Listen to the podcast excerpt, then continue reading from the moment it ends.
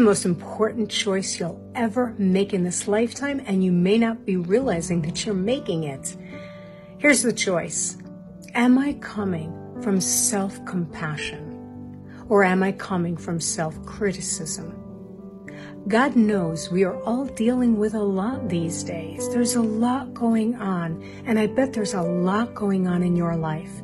Whether you're trying to find your ideal career, whether you're uh, trying to start a business, whether you're trying to pay your bills, whether you're trying to find someone you love, whether you're trying to get rid of someone you thought you loved, whatever it is, there's a lot going on for all of us. Maybe there's a health issue. Are you coming from self compassion or are you coming from self criticism?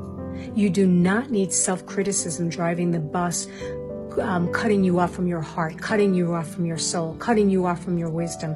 Self compassion will help you slow down right now, and it will help you be kind, and it will help you know different solutions than you could ever know any other way.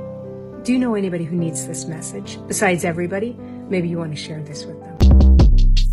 Shortcast Club